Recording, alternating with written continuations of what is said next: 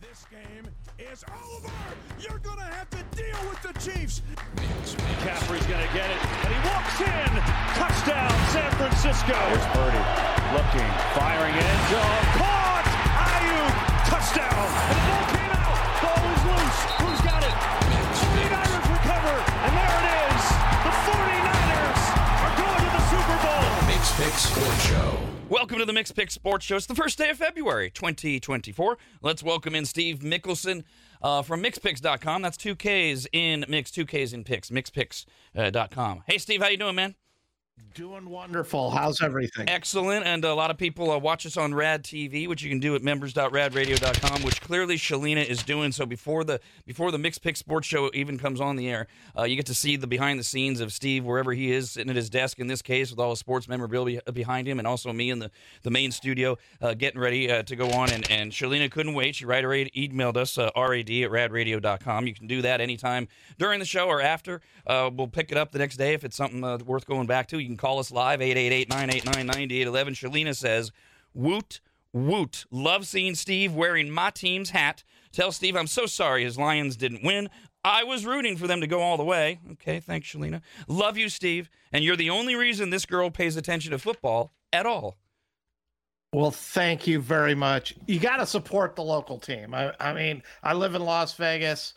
You know, I wish I could become a bigger Raider fan, but I do root for them on Sundays. I'm just such a diehard Detroit Lions fan. It's hard for me to get fully on board with any other team. But if if uh, if the scenario was if the Raiders, let's say, uh, they they uh, they went to a Super Bowl, whether uh, uh, no matter where it was played, um, and it wasn't against your Lions, you would be inclined, I, I assume, to root for the Raiders. Oh, absolutely. And and my plan is when I retire, I want to be an usher at the this. Raiders. I want to be the guy your seats right down here so I can watch the game and just walk around. You know, they don't have to pay me a whole lot, just enough to cover my gas to get to and from the stadium. And uh, that's that's what part of my retirement plan is. And isn't isn't in fact you're lining it up for what we know now are at least three, and probably by the time you retire it will be all four. You want to do the same thing at A's games and Golden Knights games, and we we know they're building a basketball arena, so I assume you would like to rotate through all four of them endlessly. A- absolutely. I'm such a big sports fan. That's how I want to re- spend my retirement years. Well, and, and I mean, what a, what a, what for you? What a gig! You're seeing the games, you're close, and and, and you're not paying for it. I mean, that that would be. I mean, you're just working a little bit. I mean, that really is such a great plan for you. Absolutely. I don't want to be the guy taking the tickets at the gate because I'm not seeing the game. If I can't see the game, not interested. You can get somebody else. But What- I want to be able to, you know, and I don't have to watch Mm. the whole game. I just want to be able to watch, you know, at least half, if not a little bit more. Would you go as far, like, let's say there's no usher openings? Would you go as far as as, as being a concessionaire what that walks through? You know, hot dog, get your hot dog. No, I think that'd be a little too much work for me up and down the stand. A- and my arm isn't very good anymore, so I couldn't throw my peanuts, you know, Oh. two, three rows and Okay. you know, ten deep to get it to them. So I'd just make a fool out of myself doing that. Uh, we also right when we when we started the show, we got an email about the very thing that you got to lead with. Uh, I always I always come prepared with a variety of things, but uh, the, things happen. Uh, you know, I got to check the breaking news, and sure enough, Jeremy's got an email right away uh, about the story I was going to start with. He says, "Dear Steve, doesn't want my opinion. That's cool." Uh, says Washington hired Dan Quinn as their head coach. Uh, and he's got a question. Uh, he's got it right. The Washington Commanders are hiring Cowboys defensive coordinator Dan Quinn as their next coach. He was, he was. At, we were told he was going to get the Seattle job, and then right when we go off the air yesterday, like it's like they just wanted to screw us and wait until 11:01 to make the announcement. Mike Macdonald from the Ravens got hired, which we heard he blew the Seahawks away at the interview. We'll get to that hire in a moment. Uh, and uh, and Dan Quinn, of course, uh, coached the Falcons all the way to that dreaded Super Bowl where they were up to 28 to, 28 to three, and then lost uh, to the Patriots in overtime. And um, th- when we were talking about Seattle. Uh, you you uh, you actually silenced me, Steve, because uh, when I said uh, Dan Quinn, you said Dan Quinn over Pete Carroll. Not not like it's like how do you how do you square this circle? And Jeremy's question is, uh, Washington hired Dan Quinn as their head coach. This feels like a lateral move from Ron Rivera. Am I wrong? I'm not sure you're wrong. Uh, You know, Dan Quinn's a quality coach. He led the Falcons to two playoff appearances, a Super Bowl appearance, uh, but it also just shows how important a quarterback is. Not that Matt Ryan is a world beater by any means, but, you know, he was a good enough quarterback to lead this team to the Super Bowl. The Falcons have not had a quality quarterback the last few years. We see the difference here. I think Dan Quinn is a good coach. You know, I think the tougher question would be is do I see him still being the Commanders head coach in four years? And depending on management and what they do in the draft, that to me is the more important part because you have to have a GM, you have to have your player development person be able to land you quality players in the draft. And if they do, I think Dan Quinn can be successful. If they don't, then he's going to be out within three years. I mean, the Commanders. There was there was a point very early in this season where a lot of us were were thinking, "Whoa, are are the Commanders going to surprise us?" And then it all fell apart. So, I mean, there's something there to work with, and and I actually see a parallel here between the Commanders hire and the Seahawks hire as well. And it, it's it, goes right to what you, you just said. Uh, Mike Macdonald uh, was defensive coordinator for the Ravens, uh, vaulted uh, vaunted defense, uh, becomes the youngest uh, NFL coach, and and they they're both defensive guys, Quinn and Macdonald, and both teams have a quarterback issue. The Seahawks have Geno Smith, but that's not your long term plan, and the the the Commanders have the number two pick in the draft, so they can get a quarterback. You're right. They got to draft good talent. The, the front office, the GMs, they got to these two guys are defensive guys. In the way I assess this, the hiring of the offensive coordinator for both of these guys becomes extraordinarily important because they need somebody to coach up a draft pick, maybe, whatever they're going to do with that second round pick, fix Geno Smith, whatever they're going to do in Seattle, and they're going to need an offensive mind to to guide that process. Absolutely. And you have to keep in mind if they do a really great job, that coordinator is going to be moving on. So it, it, somewhat surprises me that they've gone in defensive areas on both these. When you look at the teams that make the playoffs the last few years, it's really become about the offense. The majority of the teams in the playoffs that advance well through the playoffs are offensive minded head coaches. And that tends to be the trend that you see in the NFL. When you go with a defensive, you know, guy, you, you got to find somebody to run the offense. And, and the part with, you know, Dan Quinn is a defensive guy, but yet the Falcons during their time, I don't believe were ever in the top 10 in defense categories while he was the head coach there. So it is really important that they get a great offensive mind to run that offense and allow Quinn to focus on that defense. And you're so right. I mean, just this year, right away, you start thinking, well, I mean, offensive minds Mike, uh, Mike, sorry, Kyle Shanahan, Andy Reid, and you start going back and thinking about it. God, you know, defense for so long has been. For those that are deep in the NFL, we know defense. You go back to the '85 Bears. I, mentioned it uh, last week. The the the, the Niners uh, of the '80s and '90s. You know, the offense gets all the credit, but they always had the number one defense. And, and the the the Ravens. Uh, in, when the in the, uh, the the turn of the century team, the Ray Lewis team, you know the the defense is, is often credited for those of us deep in the NFL as the thing. And yet, the offense gets all the credit, and offensive minded coaches seem to be the ones that have the overwhelming amount of success, which just, it's both sides of the ball is the answer.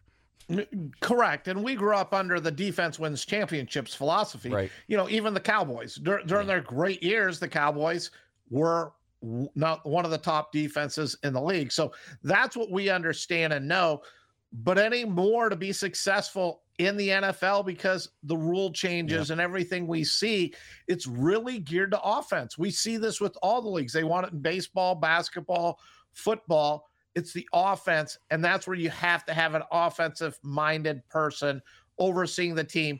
It, it isn't required, but I think it gives you a nice advantage because they can also develop that quarterback and build that relationship because you don't want to be going through, you know, every year a different offensive coordinator because that doesn't help a quarterback develop. We could kill a whole show. We could kill a whole week of shows on the whole chicks dig the long ball theory because that's where this kind of started in the, the late 90s with baseball. And that you're right, every league's doing it now because it's an entertainment, because it's a business, and because you're right. In the NFL specifically, there are people screaming as we go down this road of, well, the reason you have to have a great offensive mind is because no matter how great your defense is, they're not allowed to play because of the the the rules changes, and that's where we go down that rabbit hole of that's why offense is king now uh, in the in the NFL because the defense isn't allowed to do what it could have or should have done uh, a decade and more ago.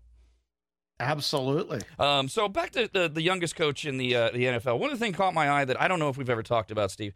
Uh, Seattle has given Mike uh, Mike Macdonald a six year contract. On one hand, I think, well, that's that's good. You, you, a guy deserves time to develop his system and and and see where it goes and know that he has the security and he's young and said blah blah blah blah. And then I go back to reality and I go look and I'm not talking about specifically Seattle it, because some some organizations give you plenty of time, but uh, basically in the NFL, like you were alluding to in the Commanders with Dan, Dan Quinn, if Macdonald isn't in the the postseason in year two or three for sure they're just going to be paying him for the next three years. I mean, what do you, how do you feel about these long-term, first-time contracts? Like, if if the Steelers tomorrow said uh, we're just going to give Tomlin a, another six, seven years, I think fine. If he wants to coach that long, he's earned it. Same thing, John Harbaugh. Certain names. Uh, if Andy Reid said, just give me a lifetime contract till I, you know, there's certain guys, but th- this guy's never coached as a head coach, and he's 36. I love the overt commitment, and he knows he's getting paid for six years. Do you really think that if he if he's wobbling in year three, they're going to give him three more? No, I don't think they're going to give him three more if he's wobbling. You have to also look at the fact that he's a first year coach. So I don't think he's getting the quality, you know, the high annual salary at, you know, 12, 14, 15 million a year. I haven't seen what his contract is, uh, but I'd be willing to give him the six years. Look, we have faith in you. We've hired you as our head coach. I'm going to give you a six year contract, but you know, it's not going to be as one of the top paying coaches in the league. It gives him that security. So if after three years, you know, he's made his money and he still has a contract sitting out there, and it's not so much, you know, it's not like the Jon Gruden 10 year, 100 million. you let him go, and, you know, we still got a lot of money we still have to pay. And, and then you're paying Josh McDaniels mm-hmm. as well. Um, you just move it on. You let him go. You bring in a new person, but you're giving him that faith in him up front with the six year contract. And if he turns out to be a great hire, which obviously you have to believe the Seahawks think it is, because that's the guy they hired, you know, you got a bargain for the first several years. And then at that point, you lock him in for a much bigger contract going forward. The uh, the Raiders. I don't have the story in front of me. I, I did it months ago. Uh, the the Raiders are paying an astronomical amount to coaches that are no longer there. Gruden's the big one. McDaniels, and there's another there's another thing in there. I forget what it is, but they, that that is the the horror story that you can find yourself in if you keep making horrible hires like Josh McDaniels and you're you're giving them long term contracts. The Gruden thing. I mean, he in hindsight everything blew up. But that that was an example of when they did it. I, I was like, I was fine with that. Jon Gruden was the best coach in the league at the time. We didn't know what was going to happen. Happen. I did double check while you were talking. There is no up to date information that's being reported on uh, on uh, uh, Mike Macdonald's contract in terms of uh, the dollar figures. Only that it's four six years. These things take a little bit of time to leak out. We have no information on Dan Quinn. We haven't even been told First of all, it's not even official that he's been hired, but everybody know he has. But we haven't been told years on that. We it, we do know now a week later about Jim Harbaugh. Wasn't cheap to get him to come to the Chargers. We knew it wouldn't. Pro Football Talk reports that he is getting $16 million a year, and the deal is for five years, which makes him the second highest paid coach in the league behind Sean Payton, who gets $18 million a season from the Broncos. Those are the names that get those kind of dollars on the sidelines. It kind of surprises me that Harbaugh's not the highest paid yeah. coach. That that Sean Payton is actually getting paid more with the Broncos than Harbaugh. You know, to me, Harbaugh could have picked his spot. Everyone wanted him. I think he wanted back in the air. The other part is, is he got a a five year, six year deal. Uh, it says uh, the reporting from Pro Football Talk says five years. A five year. I would have thought he would have got more of a six to eight year deal there uh, for the money, but you know, the shorter the contract, to me, it should be the higher annual salary. And he didn't get that either. So, you know, again, it has to be a spot that Harbaugh felt comfortable with, wanted to go. He's always shown that he's not all about the money. When he was willing to stay at Michigan and they cut his salary in half, basically, and he stayed, it shows it's not all about the money. It's the right situation, the right time and I wish him all the success with the Los Angeles Chargers. This is one of my favorite things that we do in the sports world, the entertainment world, where we we try to evaluate and project personality. And I mean that. I'm not being sarcastic. So I'm going to give you mine on on Harbaugh, having watched him closely when he was a, a the head coach of the Niners and, and other things. Uh, first of all, I think we could both agree. Uh, he doesn't need the money, quote quote. Um, you know, I, I I begrudge no one making as much money as they want. I'm pretty sure he and his family are generationally set financially. And hey, uh, 16 million a year, I bet you and I would be good with that. So uh, I the way I evaluate it is this: Harbaugh has a reputation for getting antsy. He likes to move around, like say every five years. Um, he uh, he wants to win. He he he. The one thing this guy wants, and he has not been shy. He wants to be the fourth guy, national championship, Lombardi Trophy, and he's tasted it. And I think he looked around, and to your point, he said, Justin Herbert, that's my chance of the of the jobs that are out there that I'm being interviewed for. This is my shot, and said to his agent, "Give me five years, give me enough that it's that that I'm in the upper stratosphere." And I'm going to go win. And then his history with oh, always not caring about the money with Michigan and things like that. I'm just guessing. That's how I read it, which is similar to your read. It, it just adding in that antsy thing that it has been rumored about him through his whole career that he, he eh, after a while, I just got to go and I got to do something different. I, I agree with you there, and and you know, look at a business. If by rights you want people that you hire in that want to grow with the company and continue to move up, you don't really want to hire people that oh hey bring me into this job. This is what i want to do the next 20 years. That is fine because you need people to do those roles. But if you're looking at management etc you want people who are hungry to grow to do what it takes to move up the ladder and Harbaugh's always had that. And, you know, I get that every four to five years, I got to look for a new challenge. I'm just, I, I, really am hoping he has success with the Chargers because I'd like to see him stay in the NFL. Uh, Kevin just emailed right now, rad at radradio.com, and added in another thing. He says 16 million a year, and I get to live in San Diego. I'll take it good point. That might have quality of life may have uh, led into. Let's back up a little bit. Uh, my mind's uh, spinning. We ended yesterday's show talking about just briefly what the Cowboys have to do uh, to live up to Jerry Jones. We're going to be all in as we look at these two hires. Uh, first of all, Seattle. We touched on the quarterback thing. They're already talking about Macdonald's a defensive genius. Uh, they're going to become another Legion of Boom. what comes to mind initially, Steve, that Seattle has to do? They were they were in it. They they were in the playoff hunt right up until they weren't. So they're not they're not he's not getting a broken down clunker here. What right away do you think Seattle's got to do this? I think they need to look at more of a long-term quarterback. And Geno Smith was all right, but they have to look at that going longer term. You know, the last several years, the running backs, you know, really since Lynch left, the running backs just can't seem to stay healthy. You know, they have a good running back there. Uh, I like their wide receivers. They need to make sure they keep them in in place, and they have a lot of good young talent on the team. But for the last several years, they've had to improve that offensive line. The offensive line just really hasn't been good. And that's an area for me they got to continue to improve in. You know, so if you can build your offensive line, get a quarterback, and I'm not saying use your number one pick on a quarterback right here, but it's a very deep quarterback class. Maybe you can get something in the second round that you feel you can develop and still get a quality first rounder. But that's the areas for me. I think offensive line and a longer term quarterback. The known unknown in that division remains the Arizona Cardinals and what they're going to do. But that is a tough division for Seattle. Obviously, the Niners, the Rams, who were surprisingly better than they thought they would be this year. And he I mean, you you could look right there at four losses a year if they don't make the improvements you're talking about, and that takes us over to Washington. And there's two things that jumped out about the Commanders hire. That one of them has nothing to do with the team. They were four and thirteen this year, as I mentioned. There was a there was a period, there was like two three week, week period where a lot of us, you and me included, were going, hey, maybe the Commanders are going to be better than. Uh, no, never mind. So we know they need a quarterback. They've got a first round pick. What are this? The what I had it right here in front of me. Second pick. Um, I'll, I'll confirm that in a second. Overall, it is this a team? I guess I would ask you this way: Can Quinn turn this around into a contender in one season, or is he going to need two?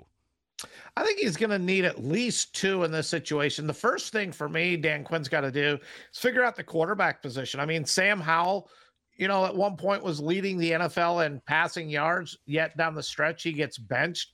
is Sam Howell part of your future? Or what are you going to do with him? Are you going to move on, draft the quarterback with that number two, like a Drake Maye at two for the spot? And then, you know, in a sense, you've kind of wasted that pick for Sam Howell. Are you going to be able to trade him, or does Sam Howell be content with being a backup? And they also just need more depth. I mean, they traded away their, their defensive line. Chase Young got traded away. Uh, Sweat went to the Bears. So they lost some there. They need to build some depth. They they need to have more quality players, which you know, getting a lot of draft picks helps you do that. But again, with every team, you can't swing and miss on the draft. You have to put up quality people in those spots. But the first thing, hands down, have to figure out what are you going to do at quarterback because that's going to determine everything you do going forward and what direction your team's going to take. Uh, by the way, they uh, uh, confirmed they do have the number two pick. I was stumbling over that. Uh, the Commanders hired Adam Peters as their uh, general ma- manager. Uh, Dan Quinn getting hired is the is the first big move of him. I don't know anything about Adam Peters, but when you're talking about the draft, that starts with the GM and having a relationship with the head coach and everybody in between. Do you do you know anything about Adam Peters? I I thought he came from the 49ers. You got to be kidding me. Don't hold me to that. Um, but I was thinking he came over from the 49ers to take this position. And by the way, as I've as I've mentioned before, as much of a, of a fan of the NFL as I am and the Niners and in particular, I, the the one thing I am really bad at, and I admit, is following the front office. Unless your name is John Lynch, I, I, just it's hard for me to keep up with these. I mean, every now and then, you know, you hear a name, go, oh, oh yeah, uh, Ozzie Newsome, yeah, that's right. Yeah. Other than that, I just uh, let me just uh, d- d- Washington Commanders, uh, Bennett's career with uh, he was a scout. Oh, he was a scout. Okay, that's a good start. Uh, with the New England Patriots in 2003. Okay, not not bad. Uh, then he went to the Broncos. Oh, and there he was, San Francisco 49ers vice president of player personnel. Uh, until uh, he left for uh, the Commanders. You, Steve, you're so good. All right. Um, I want to bring this up because we, we, didn't bother with this after the, the games on on Sunday, um, but there's commentary on it uh, now. did you see or or hear about this pregame scuffle in the in the Ravens Chiefs game uh, between Justin Tucker, Hall of Fame kicker for the Ravens, and Kelce and Mahomes? Did you hear about this? I was actually watching it in the pregame warmup. That they were down there, they were showing it you know, Justin Tucker had his stuff and had the tee on what looked like the goal line mm-hmm. right next to where Patrick Mahomes was loosening up and throwing passes. And it's like, look, you got the whole other side of the field, and you see Mahomes reach down, he takes the tee, he kind of throws it behind him. And uh, you know, next thing you know, the tee's there. You see Kelce come along, he picks up the guy's helmet, kicks, picks up all the mm-hmm. footballs, tosses them a bit. Uh, you know, they said it's not a whole lot, and and uh, Tucker says he's done that all year long. But the question I'd ask is, why is Tucker setting up a tee right in the middle of the opponent's warm up area? Uh, to me, he, he shouldn't be doing that. You're just asking for conflict there, and you know, go stretch down at the other end of the field. Yeah, they they the kickers and punters are allowed to work on both sides of the field you know, wind and, and other conditions like that. But they are supposed to stay away from opposing players when they do go to the other side, which led to everything that you described perfectly. I bring it up because Travis Kelce and his number one podcast in the country now uh, with his brother talked about this. Uh, he he didn't hold back. A lot of cuss words. Uh, he said, if you want to be a blanking blank about it, you keep your helmet and your football and your blanking kicking tee right where the quarterbacks are warming up. If you're not going to pick that up, I'll happily move it for you. He goes on, uh, Travis does, to say uh, about uh, the uh, kicker for the Ravens, Justin Tucker. He says Justin came out and he said it was more of a joking gesture and kind of a fun competitive move, and I get it. He was kind of winking at me, being a blank about it, trying to get under the skin. We weren't in a joking mood. We were ready to get after it. He says the kicker ultimately just poked the bear. And does that mo- does that really motivate guys like Mahomes and Kelce that that Tucker Tucker's trying to screw with your head and you screw back. You guys go to the sidelines, you tell your teammates about it, half of them have already seen it, and it gets some blood pumping, and you come out, you take a 14 nothing lead. Yeah, I get it. You got to play the game, but I I do believe it has an effect. It didn't win the Chiefs game, and I think Tucker miscalculated. And even if he didn't, I agree with you. He's a jerk for doing that. Yeah, I just don't fully understand. I like to believe the Chiefs are prepared, ready to go. It's yeah. the AFC Championship game. by rights, I shouldn't need any more motivation. On the other side, Tucker, what are you trying to do besides get under their skin? Try to get them off their game. So I don't know if it so much was to motivate the Chiefs and use that as fuel to play better. I think it was more Tucker just solely, let me just screw with them a little bit. You know, if I can get them focusing on me and upset, maybe they won't be as focused in the game. And that was his way to try to help the Ravens out to get the Chiefs to lose focus not gain any additional focus. Again, do that thing where we project uh, characteristics onto people. I, I like Justin Tucker a lot. He is he is a Hall of Fame kicker, and he was profiled. I'm almost certain it was by 60 Minutes. He's an operatic singer, and he does have he. Now that I'm remembering other things, he does have that like that that uh, wily coyote smartass personality about him. And so i'm starting to lean more towards what you said. I, and i don't even think he was trying to motivate his own team. He was just he just wanted to, to, to be a, a putz. Uh, we'll take a break. We got nba news uh, to talk about right after this. Mikks Pikks, the Mikks Pikks Sports Show.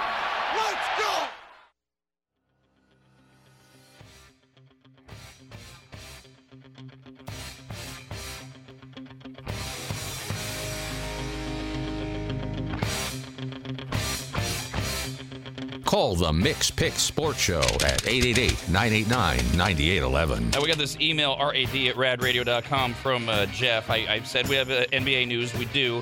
But Jeff, I'm so glad Jeff wrote in because he reminded me of the other thing that I wanted to bring up about the Commanders hiring Dan Quinn. He's he's having fun here. This this goes not this next season, 2024. This would be the following season if you take Jerry Jones's comments that we talked about yesterday. Oh yeah, I could I could work with Bill Belichick. He's a friend. Blah blah blah. Uh, Jeffrey says, uh, "Hey Rob and Steve, can can we just fast forward? Dallas Cowboys hire Bill Belichick, trade Dak, put him on HBO Hard Knocks. All right, that's a season or two away if if it's ever going to happen. But what what I what, the first thing I thought when the Commanders hired Dan Quinn is, with one exception, that confirms what we have been saying. It's this is it for for Belichick. He ain't coaching unless the Andy Reid retires after the Chiefs win or lose, don't know the Super Bowl, and it's already a little bit in the works. Bill Belichick is brought in because they've got an established team. He wants to come in. He's a, a perennial Super Bowl. Other than that, we can pretty much call it, Steve, pending the outcome of the Super Bowl and Andy Reid's decision.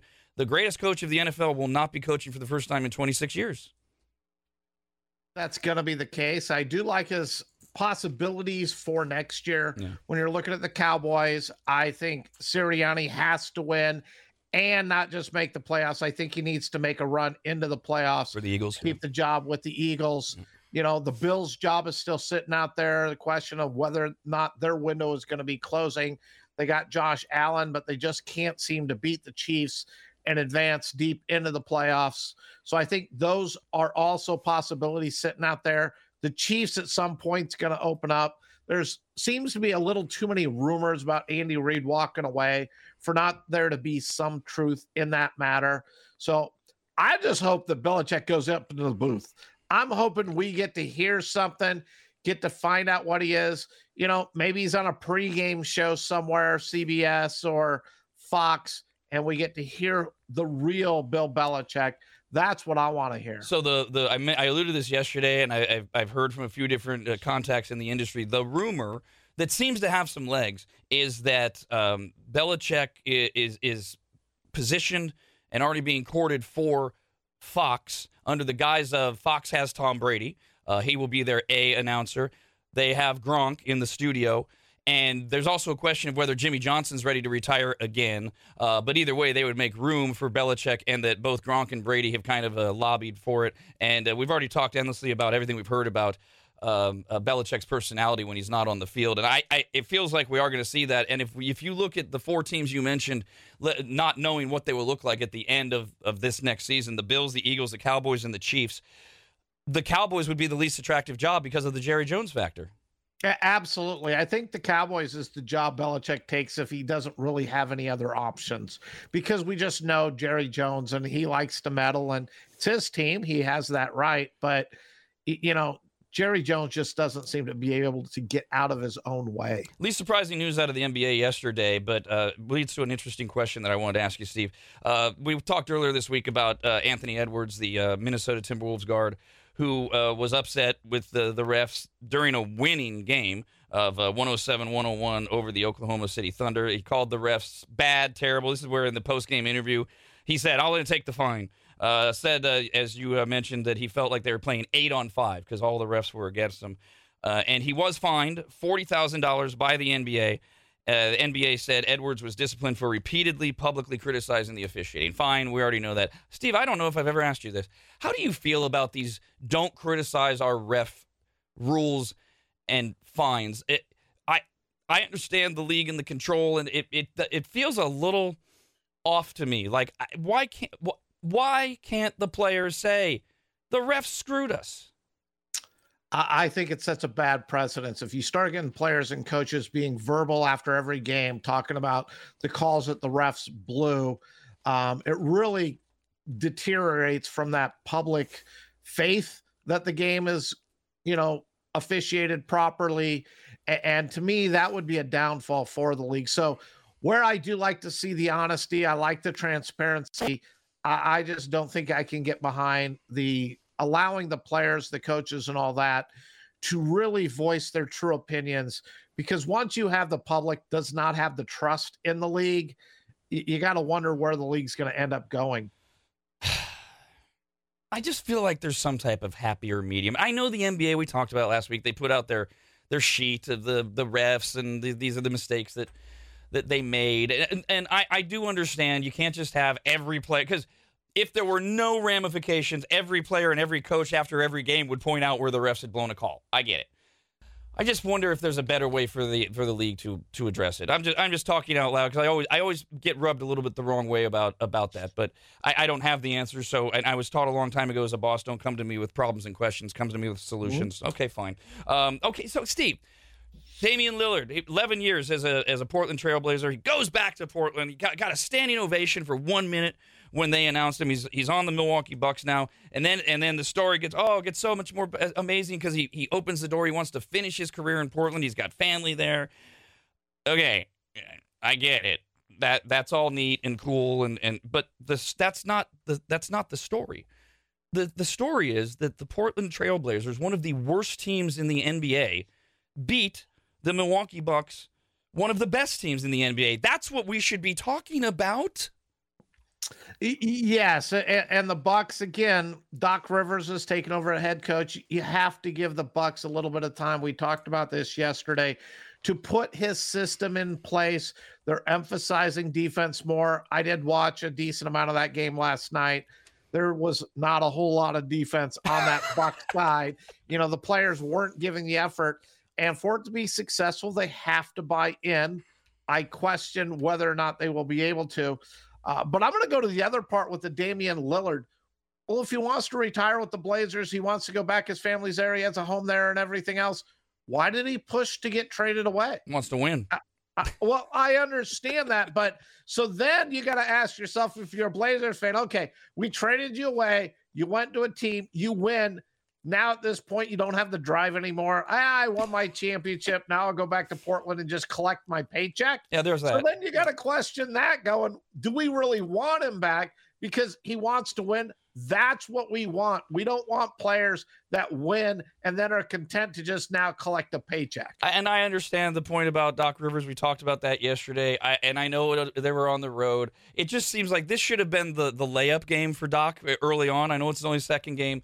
And I know, you know, the Trailblazers, when they beat the Sixers uh, earlier this week, yeah, the Sixers had all those injuries, uh, but the, the this one, I, that was what stuck out to me. But it, and it also it bothered me because it took the Trailblazers out of my ongoing pool of who's going to finish with the fewer wins, fewest wins at the end of the season, because because the, the Blazers now have jumped up to 15 wins, so they're not in the, the conversation right this minute. But your your Detroit Pistons, of course, had that glorious losing streak of 26. Uh, which I was hoping they would keep losing until we we were on the air daily, so that we could talk about that. But but right now they're up. They have six whopping wins uh, on the whole season.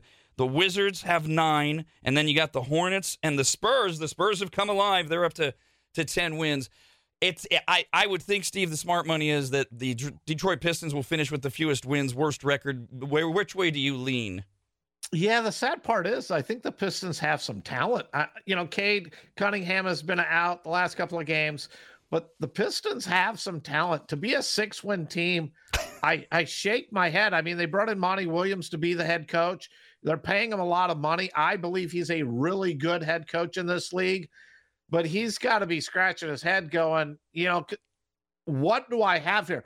We watched him turn the Suns around from nothing into one of the best teams in the NBA. We know he can do it, but this team just has no chemistry and they don't seem to want to play together at all. To me, is where the problem is. And Monty's got to figure out how to make that work with what they have. So don't be surprised if a few of those players, the Ivey or or some other players, get moved.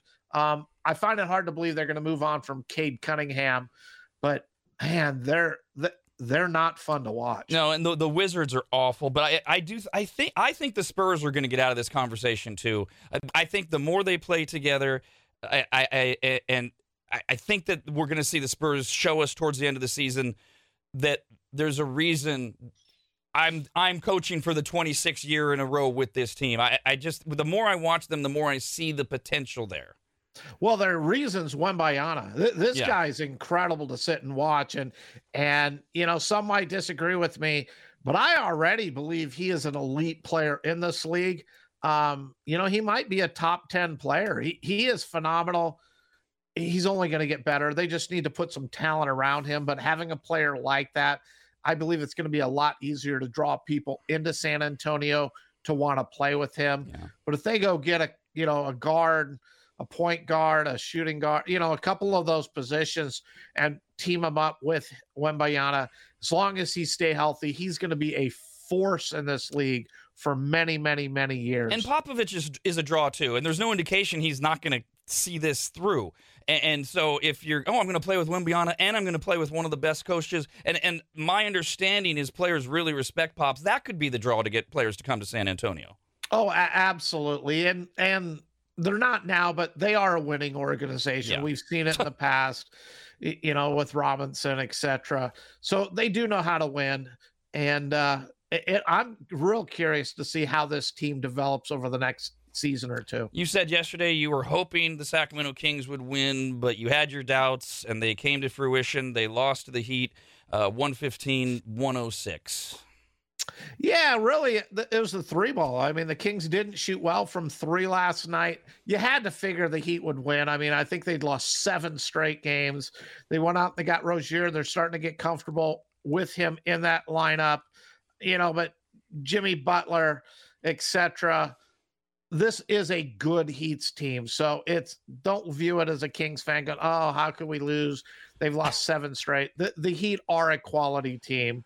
And but the Kings the last couple of games have not shot the ball well. They just got to figure out how to make the three start dropping again. I'm laughing. I've got a, a Kings fan in my production studio who's uh, bobbing his head back and forth and shaking his head no in frustration as you tell him not to. Uh, we got an email from uh, Dimitri that takes us back to your bailiwick, Stephen. I think it's noteworthy as we get closer to the Super Bowl. A lot of people, uh, tertiary fans or, or football fans, but tertiary gamblers, they don't understand a lot of these sports betting terms. So I'm going to throw it at you after this and let you explain. Mikks Pikks the Mikks Pikks Sports Show. Let's go!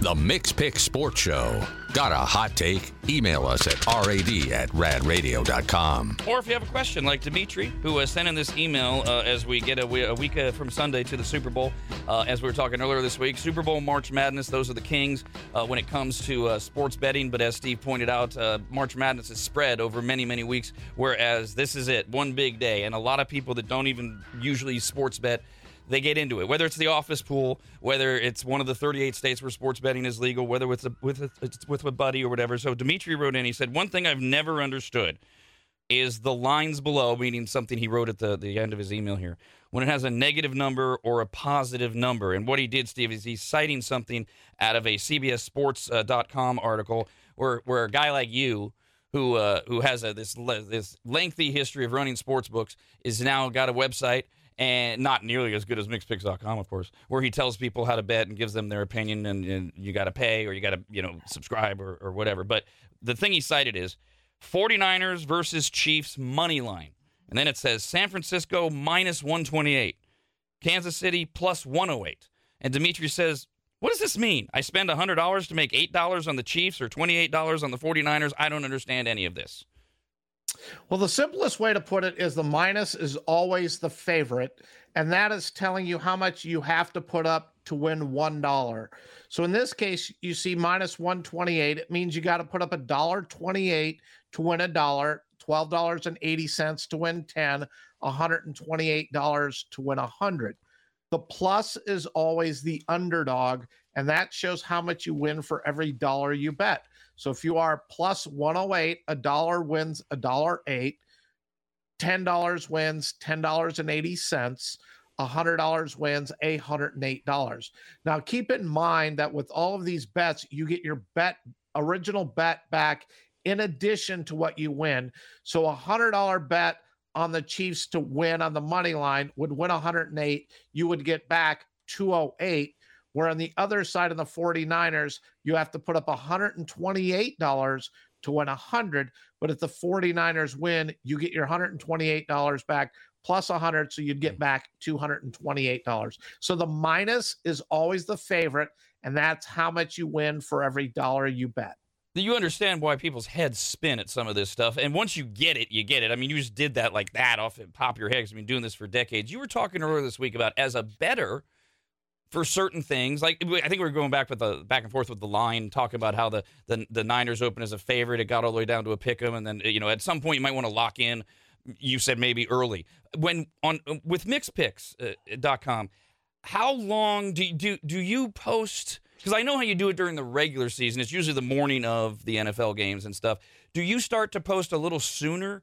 than the than Super Bowl Sunday, various things that you're that you're locked in on for for like for the Super Bowl already if there's something that I really like, yes, I will. If not, I tend to wait much closer to game time because you want to see how the lines are moving and what exactly you're at. One of the things I can tell you about the Super Bowl is with the point spread, because people either want to see teams win or lose. So what you'll see is you'll see a lot of people take the 49ers minus the points, and you'll see most everyone who likes the Chiefs take the Chiefs on the money line because they're just hoping that the Chiefs win and they get better odds than that minus 110, 11 to win 10 that you're going to get. So most people look at it say, look, I can get two points with the Chiefs. I got to put up 11 to win 10. I would rather take the Chiefs just to win. And for my 10, I get 1080. So that's one of the things you see about the Super Bowl. And as you get closer to game time, you are going to see a bigger split because if you're looking at minus two, your odds really should be at that minus 130 to minus 135 on the favorite. But as this game's going to go, you're going to see things more like minus 123 to minus 125, or possibly even maybe down to minus 120. And the reason is because the people are betting the Chiefs on the money line. So a sports book is going to move the line itself based on money coming in. But this is one of the few games that you're also going to slightly adjust the money line because you are going to get such a big flow of Chiefs money line bets coming in that they're not going to match up like you normally will see during the regular season. What's the smart thinking on on a uh, on on a money line that's so close where where the you know the the the spread keeps just I mean it's so you know back and forth versus just a straight up bet where it's just Niners are going to win or the Chiefs are going to win. At, at, at, this point, is there is there what's the thought process of well, why don't I just? It's the same as the money line because it's so close. Or wait, no, the game's going to be so close. Does that make sense as a question? I think where you're trying to go with that is you got to look at the number. Uh, you know, for the most part, if for me, if you're going to be a less, a less than three point favorite, because two is really not a you know a big number. Games don't really fall on two very often. So if you're looking at a favorite and you like the dog that's less than a three point favorite, to me, I think you do need to look at the money line in that situation where to take a money line for I, I, would rather lay one and a half and take my chances that the game doesn't fall one than put up uh you know a dollar 25 to win a dollar because at one and a half that's really where the spread is at so the point spreads come into place this Super Bowl is sitting at two. But another thing you look at is if you're not confident of a team being like a six, six and a half, seven point favorite, we all there's teasers out there. So then you could look at teasing it with another game. And for me, the big part with teasers is you never want to tease across zero because you're giving points away when you go one to zero, zero to one, and that takes away the value on your teaser. The other part on a teaser is it's it's all about the numbers. You don't want to tease down to end up at minus four. That doesn't do you any good. It'd be better to take the other side. And I might be getting a little too in depth here, but the numbers and the prices are so important on both. You, you don't want to just go to a place and make a bet if they're ripping you off. And that's another segment. Yeah. And and we will we will continue to try to educate uh, about sports betting as we go. And the good news is I'm kind of a dummy, and so I get to ask questions that people that are maybe interested uh, would be thinking. Uh, I lived uh, almost a decade in Reno, and I think I maybe made I don't know a dozen, maybe two dozen parlay cards while I was there, and we'll explain what those are, et cetera. So just to kind of dumb it down as you were talking, I was thinking, okay, Steve, scenario. Uh, I'm going to go to. Uh, let's pretend I'm going to Reno this weekend, and um, I have to make I have to make a bet. I want to make a bet, um, and uh, I, I, don't. I, I won't be getting back there and I don't have anybody that can do it for me. So, Steve, I got to place my bet this weekend. And here's all I know: I, I believe the Niners are going to win. That's all I know. What what what should I do, Steve? I would look for the best price. I'd look at the 49ers if I could get them at minus one and a half. Uh, even minus two. I'm not. I'm not afraid of that minus two. So money then, line. Then I would just take them on the point spread okay. at minus one and a half or minus two. Is there anything that you alluded to? If there's something that you really like, is there anything right now 10 days, nine days away from the Super Bowl that's grabbing you? Like anything where you're like, oh, yeah, th- this, I, I, I know. For like the over under, which I have at 47 and a half on the one I have. Like, do you, do you like, are you sitting there going, oh, God, that's definitely blank, or are you not there yet? I, I like the 49ers. I'm not really there yet. I would have snagged the 49ers at Pick'em and minus one when they were out there because I do believe this game's going to close like two, two and a half. I think that 49ers money is going to come in. Um, so for me, the earlier you can get the 49ers, the better off. I don't really believe it's going to go down. Uh, if you're the Chiefs, I would probably wait a little bit to see if I could get to two and a half in this game. Uh, but I, I don't really have a whole lot right there. I'm not a totals guy because I've always grown up under the belief that the under is a winner until it loses, where if you bet the over and it never wins. At no time was your ticket ever a winner. It's kind of that, you know, playing blackjack.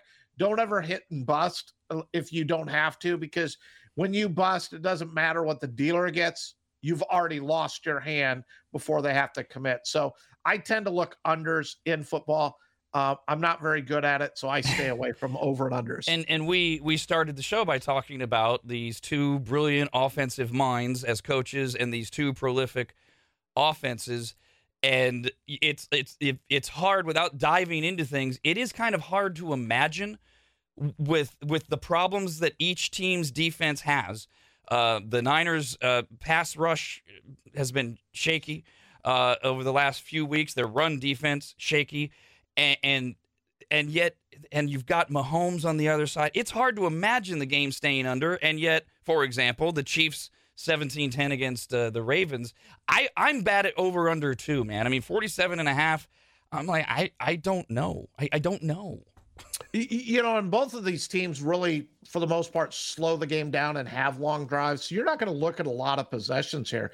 You might be looking at 10, maybe 11 possessions per team, as opposed to some other teams that may average 14 or 15 possessions. The the killer for the overs are when you see those seven, eight, nine minute drives and they settle for a field goal. Ugh. You're like, oh, look, I just killed so much time on that clock.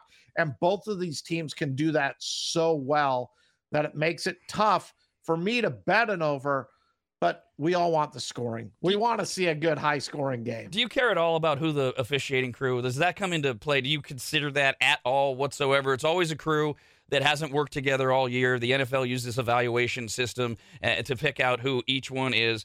Uh, and the uh, NFL named uh, like over a week ago Bill Vinovich as its lead referee for the Super Bowl. It's his uh, second in the past five years. Do, do you take anything like that into account?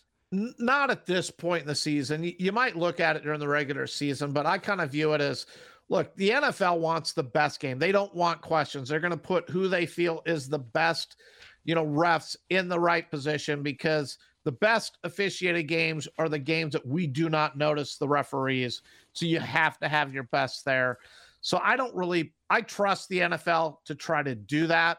You know, I know there's a lot of oh well, we want this team and conspiracy theories out there that the NFL wants a certain team. I still have to believe that it's legit and they want the best product possible and they're going to put the best best refs out there so we get a quality game. And to to that to to further that point, and to those of us that want to watch them play the game, Vinovich's regular season crews. Now, again, he doesn't have his regular crew with him, uh, but he's the head referee of the crew that averaged throughout the season the fewest flags per game. So that to me shows the NFL's evaluation system is targeted right towards what you're saying that in the end, they do want the crew that's going to let us see the quality game play out. Absolutely. And as a fan, that's what you want to see as well. Ah. Let them play unless it's, you know, a really bad foul. You know, don't throw the flag. Let them play. Absolutely. Oh, the whole game, but especially in that fourth quarter if it's close at all. Thanks for another great day, Steve. We'll talk again tomorrow morning at 10 a.m. Thank you. Mikks.